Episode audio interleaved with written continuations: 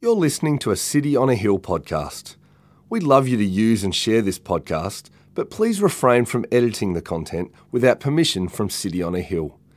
If you'd like to know more about our church, or if you'd like to donate to the work of City on a Hill, please visit cityonahill.com.au.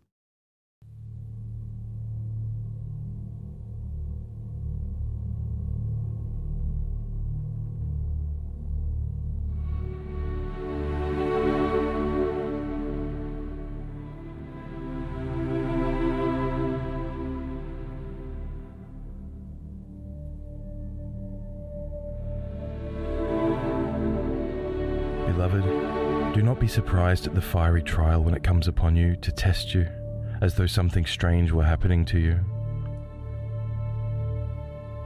But rejoice insofar as you share Christ's sufferings, that you may also rejoice and be glad when his glory is revealed. If you are insulted for the name of Christ, you are blessed, because the Spirit of glory and of God rests upon you. But let none of you suffer as a murderer, or a thief, or an evildoer, or as a meddler. Yet if anyone suffers as a Christian, let him not be ashamed, but let him glorify God in that name. For it is time for judgment to begin at the household of God. And if it begins with us, what will be the outcome for those who do not obey the gospel of God?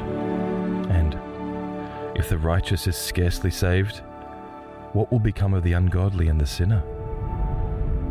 Therefore, let those who suffer according to God's will entrust their souls to a faithful Creator while doing good. This is the word of the Lord. Thanks be to God. Uh, well, uh, good morning uh, to those of you who are joining us in the room, uh, and another shout out to those who are joining us online. Welcome to City on a Hill. Uh, particular welcome to those of us, those of you who are joining us for the first time. Uh, my name is Dave. It is my honour to serve as the lead pastor of this church. And praise God for the imminent launch of City on a Hill Wollongong. My mum was born in Wollongong. It's a place I travelled to a lot uh, as, a, uh, as a child uh, and visiting family there. And so, very thankful and excited uh, about all that God has done in Wollongong over many years, uh, and in particular, excited about what God will do through City on a Hill in Wollongong. Uh, let me encourage you to continue to pray for Joel uh, as he leads the team and for his wife Emma, along with their kids, and indeed the whole team. Uh, City on a Hill, um, as a movement of churches, we are convinced that the greatest need of every man, woman, and child in Australia and indeed the world is to know Jesus. That's why we want to plant more churches. And so please continue to pray that more people would come to know Jesus through this church plant. Uh, and if you'd like to give over and above your regular giving uh, to help support both City on a Hill Wollongong and other future church plants, uh, you can do that via the Give tab on our website. Hey, our uh, gathering today, though, we have the opportunity to get to know Jesus better. Whether you've known him uh, for your whole life or whether you're new to Jesus and Christianity, uh, our hope is that every single one of us as a result of sitting with God's word and hearing God speak, that we would all know Jesus better. Now, before we reflect upon uh, the passage that we've just had read out, I'm going to pray, and I'm going to pray a traditional prayer that Christians have prayed throughout the ages on this Sunday, the fifth Sunday in the Lent season, which is kind of leading up to Easter, which is only two weeks away. Why don't you pray with me? Almighty God, you alone can bring into order the unruly wills and affections of sinners. Grant your people grace to love what you command and desire what you promise. That among the swift and varied changes of this world, our hearts may surely there be fixed where true joys are to be found. Through Jesus Christ, our Lord who lives and reigns with you and the Holy Spirit, one God, now and forever. Speak to us now, Lord, through your holy word. And all of God's people said, Amen. Well, in the Christian life, sometimes promises are made that, hey, if you come to Jesus, life will be great. Hear the invitation today. Come to Jesus. Welcome Jesus into your heart, and your life will be awesome. Your life will be great. Now, when people are promised that coming to Jesus will lead to a good life, a great life, a worry free life, when Christians have heard that message, they can then be surprised when suffering and hard times come. Yet, headlining our passage that we've had read out for us today, we learn that we ought not be surprised when difficult times come in the Christian life. We are up to the penultimate week of our 1 Peter teaching series. We conclude the series next week and then we celebrate Easter together. But the book of 1 Peter is a letter written by Peter, the Apostle Peter, one of Jesus' closest disciples. And he writes to Christians who are scattered throughout uh, a region in the ancient world that we would now consider to be modern day Turkey. These recipients are aliens, they're sojourners, they're exiles, they're kind of strangers in the place that they live. They belong to Jesus and the kingdom of Jesus, and they kind of don't quite fit in in the world that they find themselves. Now, Peter, as he writes, continues to come back to a theme on suffering. Hey, Christian, wherever you are, wherever you're scattered, expect suffering. Now, the fact that Peter repeats not once, not twice, but there's kind of three main sections in a relatively short letter, he keeps coming back to this theme suffering on repeat. Now, it's worthwhile, like a Bible tool and a, uh, a Bible understanding tool that is worthwhile paying attention to is that of repetition. When you see repetition in the Bible, whether it's big themes across whole chapters and whole testaments, or, or whether it's in a paragraph, the repetition of the same word again and again and again. When we see ideas repeated, and the more we see them repeated, the more we ought to pay attention. Hey, why is this being repeated? You see, why is Peter repeating to these Christians scattered throughout the ancient world that suffering is real? Well, he's repeating it because he wants them and us to respond rightly when suffering comes. The repeated concept of suffering in this letter means we must be ready to respond rightly to suffering. We're going to ask a simple question, therefore. And the question is this How do we respond rightly to suffering? Got the question? How do we respond rightly to suffering. There's three things I want to show you uh, from our text this morning. Who's ready for the first one? Amazing. Uh, three things to see in response to the question how do we respond rightly to suffering? Number one is be ready for suffering. Be ready for suffering. First, first and foremost, there's this call to brace yourselves for a hit. Brace yourselves for suffering that will come. As Zach's already done for us, if you've got a Bible, keep it out, keep it open. Uh, if you don't own a Bible, again, we would love to gift you with one, so please see our team at the info desk if you would like to get hold of a paper Bible. But 1 Peter chapter 4, beginning in verse 12, it says this Beloved, okay, let's stop there. Let's think about that first word. It's going to be a long sermon if he's going to talk about every single word. Uh, we won't talk about every single word in the same way, but it is worthwhile stopping before we keep reading and actually focusing in on that word, beloved. Before we unpack the suffering that Christians will be called to endure, Peter kind of uses this word powerfully, beloved. Peter is reminding his readers of who they are. So much of this series has been Peter reminding his recipients, then and now, of who we are. You see, the presence of suffering in the life of a Christian, remember this, does not mean that God has forgotten you. Christian, brother, sister, you are beloved of God. God has lavished his love upon you. You belong to Him. You are his loved one, beloved of God. Now, how has God loved you? Well, God has loved you in innumerable ways. He is the God who gives us life and breath and everything. He is the one by whom we are made. He is our creator. And yet, even though we've rebelled against our creator, we've run from him, we've tried to run life our way, we've sinned against him in thought and in word and in deed, and yet the good news of God is that God still loves us. And God loves us with an everlasting love. And God loves us and pursues us. We've run from God, but He runs toward us with a relentless love. In the gospel, the good news of Jesus Christ at the cross, as we've seen on repeat throughout the book of 1 Peter, and as we'll see again before we conclude the book of 1 Peter, we see at the cross that Jesus at the cross is the tangible evidence that God loves us that God has poured his love upon us, that we are beloved.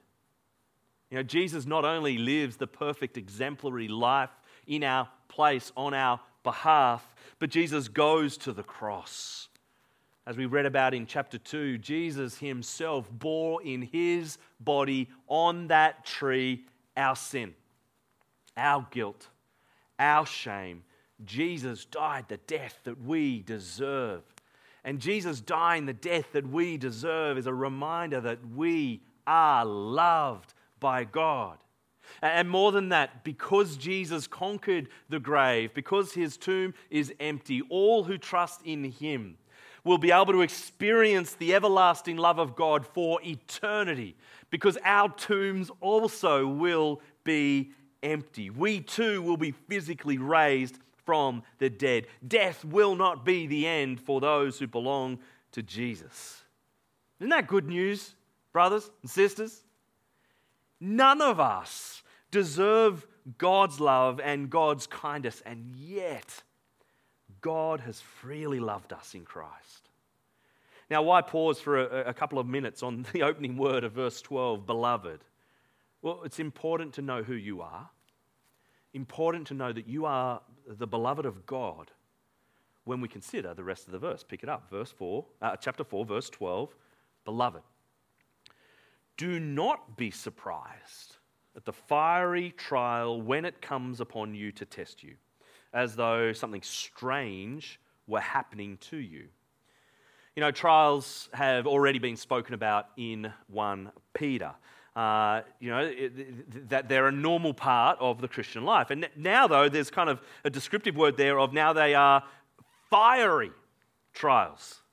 You know, the first and second century, and, and in fact, throughout church history, there are many examples of Christians who have had very fiery trials, burnt alive because of their faith in Christ.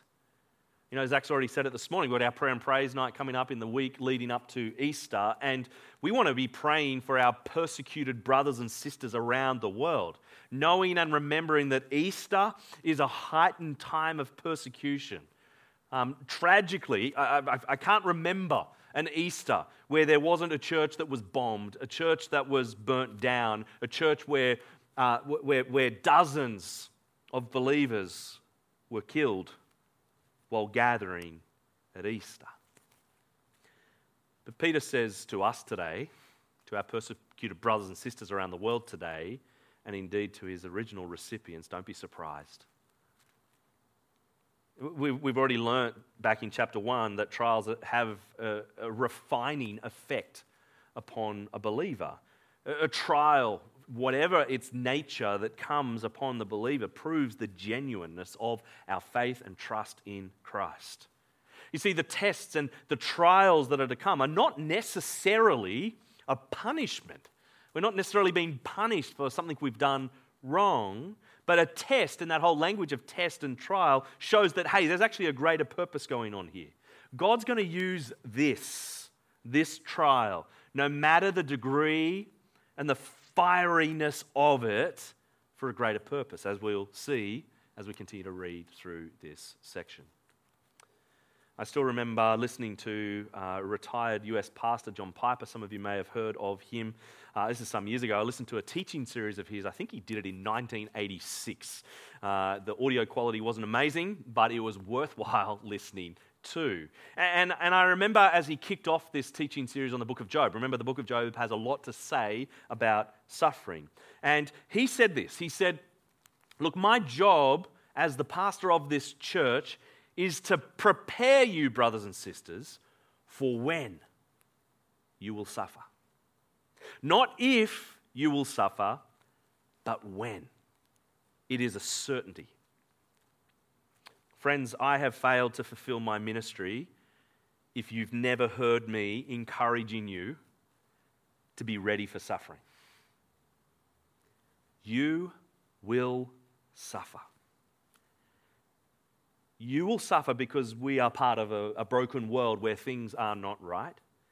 You will suffer sometimes because of your own sin. And you will suffer because you are a Christian. If you're one who has been taught that, hey, if you come to Christ, everything will be great, hear quite clearly that that is inconsistent with the teaching of the Bible. Look at verse 12 again. Beloved, do not be surprised at the fiery trial when it comes upon you to test you, as though something strange were happening to you. There is nothing strange nor unexpected about suffering as a Christian. Question we began with How do we respond rightly to suffering then? Number one, be ready for suffering. Number two, rejoice with Christ in suffering. Number one, be ready for suffering. Number two, rejoice with Christ in suffering. And so, if verse 12 has kicked us off and kind of said, hey, don't be surprised by trials, it feels like what would then follow after verse 12 is get through them, brace yourselves, however you can go, but, but no, it doesn't just say, hey, they're coming and it's going to be really bad. You might actually be surprised that the call is to rejoice in them.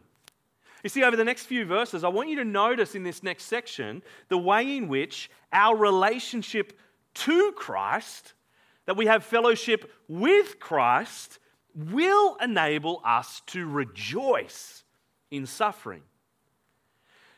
We have, if you're a Christian, we have union with Christ. It's kind of a theological phrase, and that's a really significant phrase. We are in Him, we are with Christ, we are included in Him. Our identity is found in Jesus. And because we're united to Jesus, we're strapped to Jesus, we are bound to Jesus, it means we are therefore connected not only to Jesus, but we are connected to God the Father and God the Holy Spirit as well. We are connected to the Father. We are connected to the Son. We are connected to the Spirit because of Christ. We are united as believers to the everlasting, eternal, triune God. And what we need to, what, what I want you to notice in this section is that when you know that you have union with Christ, that you are connected intimately to God, that will change everything about how we suffer and about how we respond to suffering. Check it out with me. 1 Peter chapter 4 verse 13. It says, "But rejoice insofar as you share Christ's sufferings, that you may also rejoice and be glad when his glory is revealed." But rejoice. It's not just, hey, just, hey, it's going to come, but rejoice in it when it comes. There's a commandment rejoice.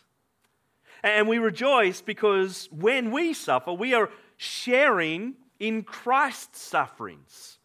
Now, what does that mean? It's not that Christ's sufferings were lacking, it's not that Christ's sufferings were insufficient, uh, and it's not even that our suffering is, it's not that our suffering is redemptive, that we're achieving salvation for the world.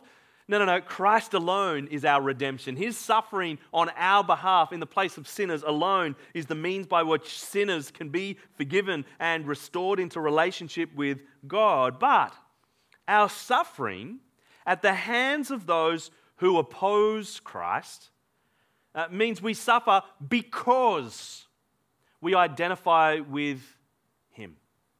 They are hostile to us because they were hostile to Him. We share in His sufferings as we too suffer, whether that's the threat of physical persecution in unreached places, or whether that's the hostile comments, the snide comments made by your peers when you don't engage in the same behavior as them, made by your colleagues when they mock your faith in Jesus. Not open hostility, not a hot war, but a cold war of sorts in the way that you are treated because of Christ. And yet Peter says, rejoice. Rejoice now. It's not, hey, once the suffering's over, you can rejoice that it's done. No, no, rejoice now. You're actually, this is part of your union with Jesus. This is part of living Him with you, you with Him. Rejoice now, but also rejoice and be glad in the future. There's that, that idea in verse 13 there that you may also rejoice and be glad when his glory is revealed. We are, we are rejoicing now, but we know there's a greater joy to come. You know, that be glad is the idea of an overflowing joy, joy upon joy. You know, 1 Peter uh, is a letter that's been written, uh, we've talked about this a few times over the whole series, within a clear eschatological framework. You're like, Dave, I don't think you've used that word before. Uh, what's eschatological? What's eschatology? Eschatology is the study of the last things. Remember, we've seen this, and kind of the framework in 1 Peter throughout this series is that he is writing in the context in between the first coming and the second coming of Christ. You know, Peter's original recipients were living in the last days. The last things is the time that they live. And we too, as more modern recipients of this letter, are also living between those two great events, the first and second coming of Christ. And, when we live in between those two poles, we look back to the first coming of Christ and we can be joyful now. As we look back to what Christ has suffered and achieved for us on our behalf in his first coming in the gospel. But we can also be joyful now as we look forward.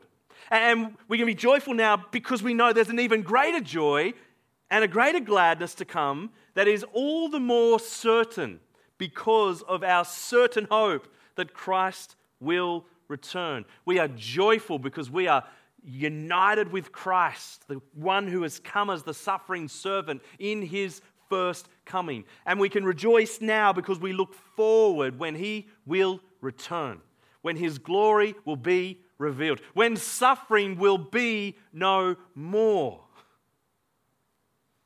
You see, the way of Christ as you read the Gospels is that the cross came before the crown, and that suffering comes before glory. The way of those who belong to Christ, therefore, is that the cross comes before the crown. Suffering comes before glory.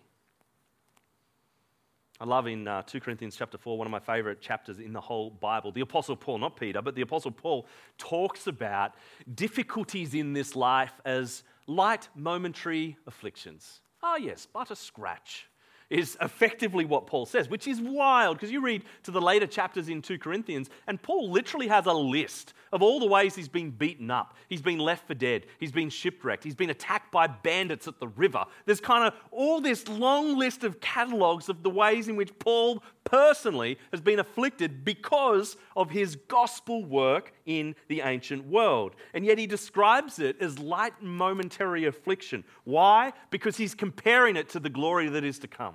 Paul uses the, the language of compared to the eternal weight of glory. He knows the weightiness of the glory that awaits those who belong to Jesus. So Paul can say, it's slight and momentary, these little afflictions, just little pixels on the, on the high definition screen of eternity, just a little blip, a little moment. Peter. Peter says, we, we long for the future revelation of God's glory. And that future glory is to impact our life here and now.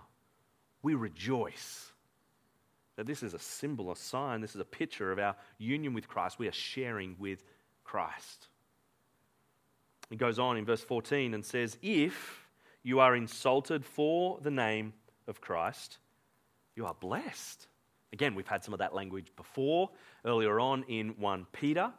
But identifying with Christ means that just like Christ was insulted, mocked, and slandered, if that's how Christ was treated, that's how we'll be treated. Because of our faith in Christ, we will be insulted because we belong to Him. We will be insulted for the name of Christ, it says there in verse 14. And even when that happens, oh, you're blessed. You're blessed. You see, look what it says in the second half of verse 14. It says, Because the Spirit of glory and of God rests upon you.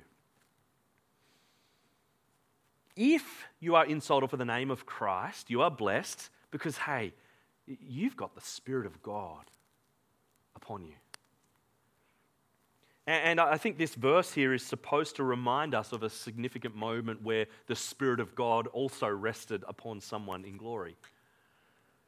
I think it's supposed to remind us of Jesus' baptism.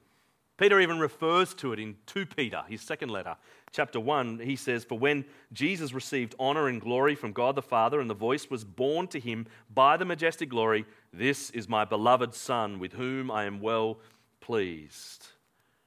Now, a lot of this language, Jesus is described as the beloved Son. We've just been described, Christians, hey, you're beloved. The same language, the same word that the Father speaks from heaven to say that this is my son, this is my beloved son, with whom I am well pleased. And remember what happens after the voice of the Father bears down?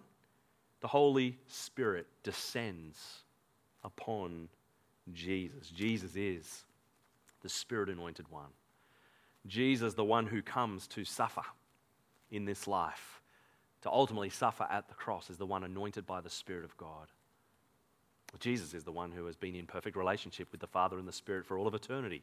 And we get a glimpse into that as we read the Gospels, as we see the baptism of Jesus. We see the Father, the Son, and the Spirit at work together for the salvation of the world. And yet, isn't that extraordinary in this passage, with the clear shadows and echoes of Jesus' baptism, that we are the beloved of the Father? because we, we belong to Jesus. That when we are treated as Christ was treated, we also have the Spirit of God upon us. Isn't that incredible? We've got this context of the fiery trials, and, and kind of even picture in your mind the flames all around someone in the midst of a fiery trial, literally. Or, or, perhaps as you think about the fiery trial that you are in now, there may not be literal flames, but you can't sleep at night. As you look at what is ahead of you, it feels like those flames are kind of licking at your doorway. It feels like these trials are so difficult and unbearable, and yet while the flames are all around us, there's a flame within us the Holy Spirit is dwelling in each and every single believer. God is with us in the fire. God is with us in the storm. Father, Son, and Spirit are for us. We are united with Jesus. So we rejoice regardless of how painful this is. We rejoice because of the bigger picture. We rejoice because what this says about God's relationship to us. We rejoice because of the future glory that is to come. But verse 15 has, I guess, a warning of sorts, and it says, But let none of you suffer as a murderer, or as a thief, or an evildoer, or as a meddler. Okay. Sometimes the trials that are before us are perhaps as a result of our behavior. If you've committed murder recently, uh, there, there, may well be some consequences to come. Uh, if you've committed theft recently, there may well be some consequences to come. That's fairly obvious enough, right? With, with murder and with theft. But isn't that final one there, um, as a meddler? That's a little bit surprising. You kind of go from these headline moments to meddling. What is meddling? It's the idea of being a busybody, prying, uninvited into the affairs of others. Perhaps there's consequences you're experiencing in this life because of getting your hands dirty of your meddlesome behavior. It's surprising that that's listed here in this verse. And yet you might be thinking, you know what, I, Dave, cool story, I ain't a murderer. Cool story, I ain't a thief. Cool story, I ain't even a meddler. Well, uh, uh, here's one for all of us uh, as a thief or an evildoer. That's kind of a bit of a capture us all, is it not? And, and, and here's the reality now, being called an evildoer is not saying that we're as bad as we can possibly be. It's not saying you are the worst possible person you could be. It's not saying you are the worst person on this planet and you are only evil all the time in all that you do.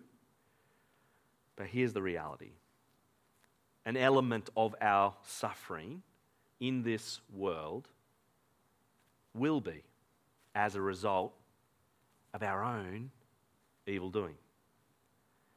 And so the encouragement from Peter is let your suffering not be because of your evil doing, but rather because you're a Christian. Look at it, verse 16. He says, Yet, if anyone suffers as a Christian, let him not be ashamed, but let him glorify God in that name. Uh, if anyone suffers as a Christian, let him not be ashamed. Now, the word Christian, interestingly, only appears three times in the New Testament. That's probably surprising to hear that. Um, now, uh, before we talk about the, the name Christian, um, brief story. Uh, in grade seven, uh, we had roll call classes where I think there was about 30 of us in the room from grade seven to grade 12, uh, kind of uh, had the roll called out and any announcements, all that type of stuff as kind of the opening homeroom class of the day. Um, I sat up the front, and the year 10s, about three rows behind me, fairly early on in year 7, started calling me uh, Sweaty Back Afro. And why did they call me Sweaty Back Afro? Well, I played basketball when I got to school every morning, and my back was sweaty, and you could see it through, aren't those school shirts uncomfortable? You could see it through my school shirt. And maybe you didn't know, if I let my hair grow out, it's quite curly. And in year seven, I had quite an afro, and hence the nickname Sweaty Back Afro. And I thought, this, they're, they're insulting me. They're trying to rile me up. They're trying to kind of get at me. But I thought, you know what? My, my back's sweaty, and I'm not really ashamed of playing basketball. Uh, I'm actually beating the year 10 sometimes as well. Uh, and my hair's curly. That's cool. Curls get the girls, is what I was told. And, and so this term sweaty back afro, I went, I'm going to embrace it. Hey, guys, you know, I tried to learn their nicknames and just kind of roll with it. Hey, you're trying to insult me? I ain't ashamed of the basketball. I ain't ashamed of the locks. Christian was an insult in the early church. It was one of a number of insults in the early church. They were also called atheists. Isn't that interesting? Uh, because they didn't believe in all the pantheon of gods and the pagan gods because there was lots of lots and lots of lots of gods and they didn't believe in them all. They were also called cannibals because they ate and drank Christ in the Lord's Supper. Uh, not physically, but they were kind of considered cannibals, and that was a, another insult. And Christian, ha, you little, Christ, you little Christs. And yet, here's the thing that the early church did it was a term that they were like, oh, is that an insult? yeah. Why wouldn't you want to identify with Christ? Why would you be ashamed of him? You know, you can imagine the jeering, oh, you're just like Jesus Christ. You, you belong to Jesus Christ. You, you little Christian. Hello, that's me. Let's, let's claim it. yes, I'm a Christian. Yes, I belong to Jesus. I remember learning a story about a girl uh, named Fatima. Uh, in the early 2000s, she was um, from Saudi Arabia uh, in her mid 20s, and uh, she's living in one of the most hostile places on earth to be a Christian. Now, she hadn't always been a Christian. In fact, she started her life as a Muslim. Her family were all Muslims. And after Fatima became a Christian, it was kind of a secret thing that she concealed from her family, she started blogging online, sharing with her friends and sharing with the internet her newfound excitement for God. She did it under an alias so that her family wouldn't find out. She would regularly, when people heard that she had been a Muslim and now was a Christian, received all sorts of mockery. You know, one comment she received was, You worship a foolish crucified Lord. If I had you in my hands, I would slaughter you twice. This is the type of vitriol that she received for being a Christian. And yet, one day, her family did find out that she was a Christian. Her laptop was left open. The articles she'd been writing were read, and her brothers and her father came down upon her. And um, one of the things that she wrote immediately after finding this out was this statement. She said, I am unto death a Christian. She kind of very publicly spoke about the fear and about the reality of what her brothers may well do to her. I am unto death a Christian. Uh, before long, after her brothers had found out she was a Christian, one of her brothers broke into her room, burned her face, burned her back, cut out her tongue, and killed her. She would have had many opportunities before then to say, I'm sorry. I'm not a Christian. I, I, it was, I was so foolish. I'll come back to the family. I'll come back to the faith of the family. But for Fatima, I am unto death a Christian. She is unashamed of the name of Christ and to even rejoice in the face of suffering, dishonor for the sake of Christ. I love this quote from Sam Storms. He says, if one rejoices in suffering for Christ's sake, one shows that God is gloriously more valuable than the approval of men or the comfort and safety they might provide. If one blesses persecutors instead of retaliating, one shows that God is more than sufficient to satisfy one's longings. The most effective way to demonstrate that God is the preeminent treasure of one's heart is to relentlessly rejoice in Him when all other sources of satisfaction are stripped away. Brother, sister, do not be ashamed to wear the name Christ, to be united with Him, to suffer disgrace for Him. Rejoice. Rejoice. Be glad now and be all the more glad when His glory is to be revealed. How do we respond rightly to suffering? Number one, be ready for suffering. Number two, rejoice with Christ in suffering. And most briefly, number three, rely on God through suffering.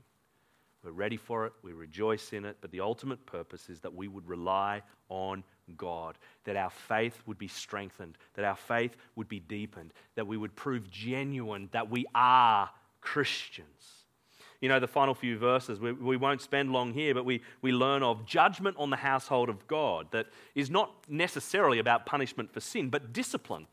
Ultimately, any hardship and any trials in this life are discipline from God. Ultimately, All hardship in this life, whether we are suffering some of the earthly consequences of sin or whether we are suffering because we are unashamedly standing up for Jesus, all of those trials and all of those hard times are God working through that to discipline us as his people, to strengthen us and deepen our faith in him. 1 Peter chapter 4 verse 17 it says for it is time for judgment to begin at the household of God. And if it begins with us what will be the outcome for those who do not obey the gospel of God? And if the righteous is scarcely saved what will become of the ungodly and the sinner you know, if, if hardship can be described as God's judgment on his people in this life, uh, it, it's, it's not that we will be judged for eternity. We will be saved from his wrath. We already are saved because of what Christ has done at his cross. And yet it can still be described as judgment on the household of God. And, and so, if even God's people aren't going to have a, a cruisy ride, how much worse, it says in the verse, for those who reject the gospel of Christ? For those who fail to put their hope in Him. Christian, brother, sister, whether, whatever you're going through right now, however fiery it feels, this is the closest that Christians will get to hell, the hardships of this life. But for the non Christian, however good or bad life is right now, it will be much worse in eternity if you suffer judgment from God for your sin. Sounds like a really harsh word, and yet the good news in that word is turn from your sin. Put your trust in Christ. That won't spare you from hardship in this life, but it will certainly spare you from judgment on the last day. You know, ultimately, the biggest encouragement in this passage lands in the final verse, and we'll conclude there. It says, Therefore, let those who suffer according to God's will, is part of God's plan, entrust their souls to a faithful Creator while doing good. Friends, trust God. Entrust yourself to Him, rely upon Him, depend upon Him, deepen your faith in Him. We've already seen back in chapter 2, verse 23, that Christ entrusted Himself to His Father. We can trust that God has got all of this, He's got all of us. We can trust in His word. We can trust in His promises. We can trust in all that Christ has accomplished on our behalf for our salvation in His first coming. And we can trust that God will keep us and spare us from eternal judgment at the second coming of Christ. He is good, He's the Savior of our souls. He's got this and He's got us.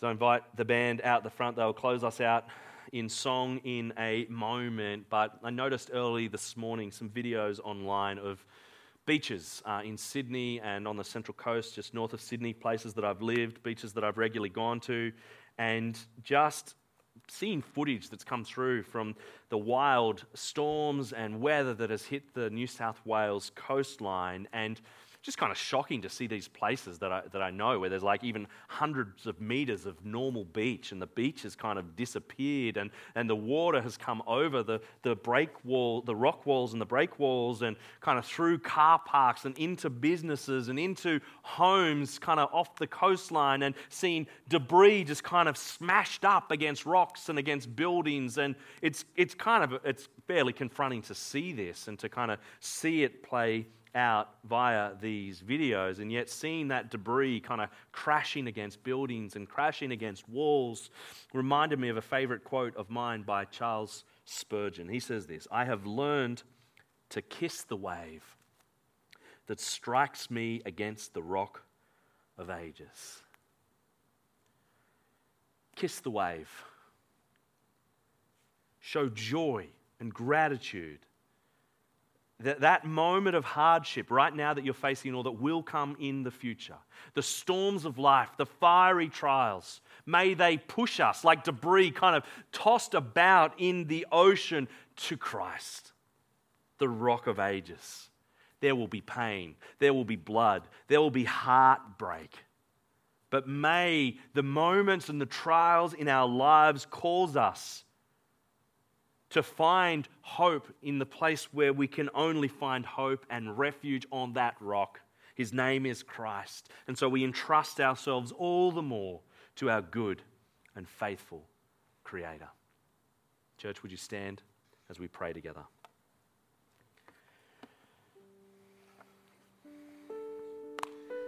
Our gracious God and loving Heavenly Father, we thank you for your word and we thank you for the way that your word speaks to all of life, including the trials and the hardships that will come.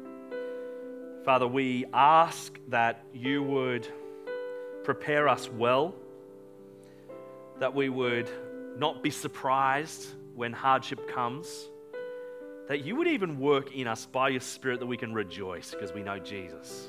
We know what he has done for us in his first coming. We know what he will do for us in his second coming. And Father, our prayer is that every ounce of hardship will actually cause us to entrust ourselves to you all the more. May, may, we kiss the wave that pushes us upon Christ, the rock of ages. That we would deepen and strengthen our trust and our hope in Him. Father, we need your Holy Spirit to be upon us and within us and to strengthen us in this moment, in the days ahead, the weeks ahead, the years ahead, until He returns. May we grow in our trust of Him. May we help each other to do that. And it's in the precious name of Jesus that we all pray. Amen. Thank you for listening to our podcast. If you'd like to know more about our church, or if you'd like to donate to the work of City on a Hill, please visit cityonahill.com.au.